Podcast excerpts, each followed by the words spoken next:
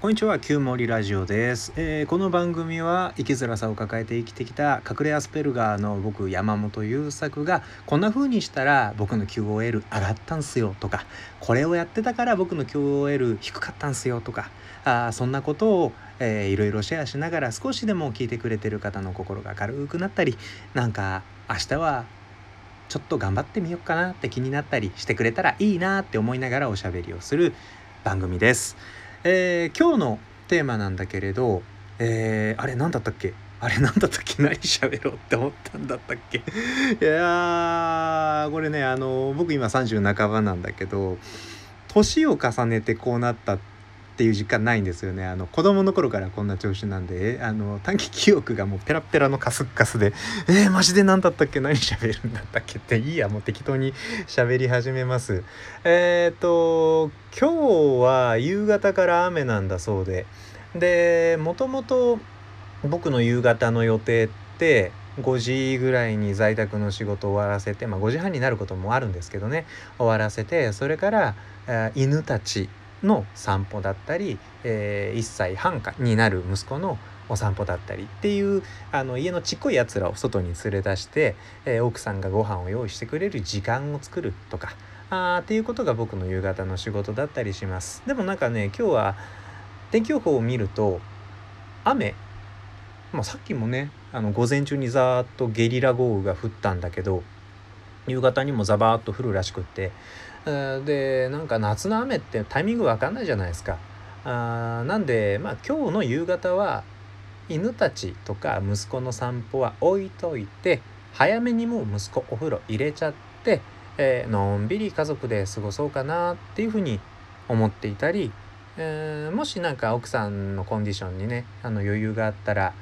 ちょっと息子見といてもらって少し自分の時間取ろうかなとかそんなことを考えてます。えー、もともと僕そのスケジュールを考えるとか見通しを立てるみたいなことがめちゃくちゃ苦手なんですよ。で今言ったようなことができるようになったのも結構最近なんですね。あ今までだったら多分少しでも仕事早めに切り上げてあやんなきゃやんなきゃ散歩行かなきゃとか息子連れ出さなきゃとかでバタバタして余裕がなくってで隣でバタバタ余裕なくしてるから奥さんの余裕もなんかつられてなくなっちゃってみんながちょっとずつ機嫌悪いみたいなことになってたよなって今話しながら思い出してます。どうしてそのまあいいや的なことができるようになったのかなっていうことを振り返るんだけどあのね僕タスクシュート時間術っていう時間管理をしてるんですよ。で聞くとなんか正気の沙汰ではない風に聞こえるかもしれないんだけど1日24時間分単位で何をするかどれぐらいの時間をかけるかというリストであらかじめ1日を埋めとくんですよ。でそれを頭から順番にやっていくっていう時間管理術なんです。紙とペンでやることはやるのはあまりにも効率が悪くて不可能なのでデジタルの専用のツールがあります。開発された時は Excel だったらしいんですけど僕はタスクシュートクラウドというウェブツール月500円わざわざ払ってやってます。あとは3000円ぐらいかな。で iOS だけなんだったっけか。タスクマっていうアプリもあるそうで。買ったんだけど僕はタスクシュートクラウドの方が相性良かったのでそちらを使ってます。でそのタスクシュート時間術をご紹介したいのではなくそれを使っているとどうしてまあいいやができるようになったかというと僕らが一日の中でできることってねたかが知れてるってことがわかるんですよ。えー、1個のタスクシュート時間術って1個のタスクにこれぐらいの時間がかかるだろうっていう見積もりを立てられるんです。えー、でも僕そもそも見積もり立てるの下手ってさっき言ったでしょ？じゃあどうして見積もり立てられるのかというと毎日同じタスクを始めました終わりました始めました終わりましたって記録取り続けてるとそのタスクにどれぐらいの時間がいつもかかってるのか平均値を取ってくれるんですよ。だから見積もりではなく記録を振り返って例えば僕が息子をお風呂に入れるとなると少なくとも前後の作業を合わせて40分はかかるとかっていうことが予想ではなく記録の結果とから導き出されているわけです。で、えーと、そのそれぞれのタスクをルーチンタスクとして毎日これぐらいの時間に繰り返しなさいっていう設定をかけておくと過去からやってきたことが今日もやるものとしてそこに並ぶわけですよね。だから必ず毎日やること生活の中で必ずやること今言ったお風呂に入るもそうだしおトイレもお食事もっていう、まあ、ある程度こう人間の生活っていうルーチンで決まってるんで間違いなくやるであろうことはもうすでにそこにあるわけです。で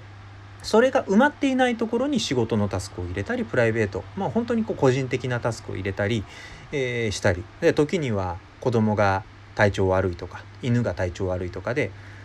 割り込みのタスクが入ってきたりとかそういうことが起こります。っていうようなことを運用してるとね僕の今のライフスタイルだとね夕方5時半以降に仕事をするとすごいコンディション落ちるんですよ。あの睡眠時間を削るしかないんだけど僕7時間の睡眠切るとかなり日中のコンディション落ちるんですね。で比較的、まあ、ロングスリーパーというほどでもないんだけど多分一般的に東京とかで働いてる人の感覚だと56時間が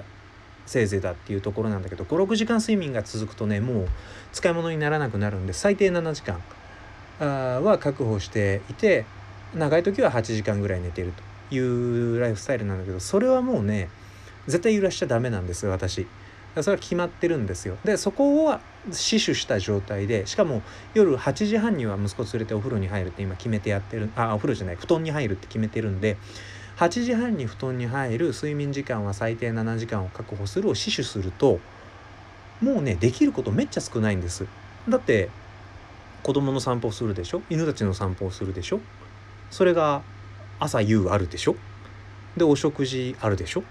お風呂あるでしょ？ってなったら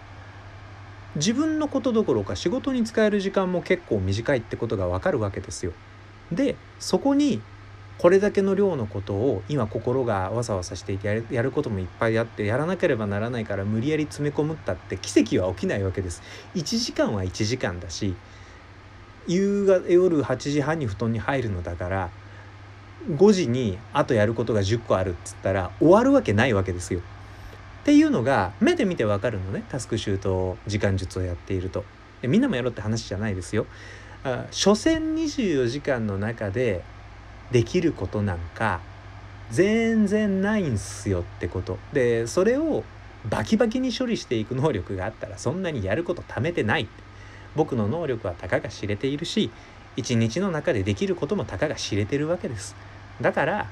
焦るだけもったいないです。っていう話です。そこで焦って睡眠時間を削ったりとか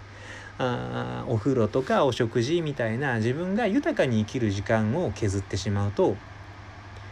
すね始めたりとか、えー、パフォーマンスが下がる自分の性能が下がっていくとかそんなことが起こっちゃうよね。えー、なので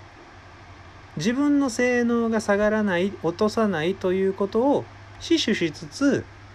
でもその中で元気に自分のパフォーマンスが一番発揮される状態で物事に取り組もうと思うと実は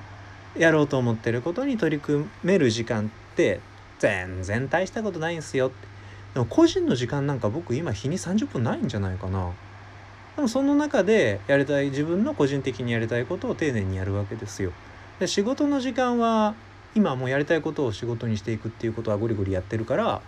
そこで次の企画を考えたり自分にできないことをボスにトスして頼ったりとかっていうことをやっていくわけです。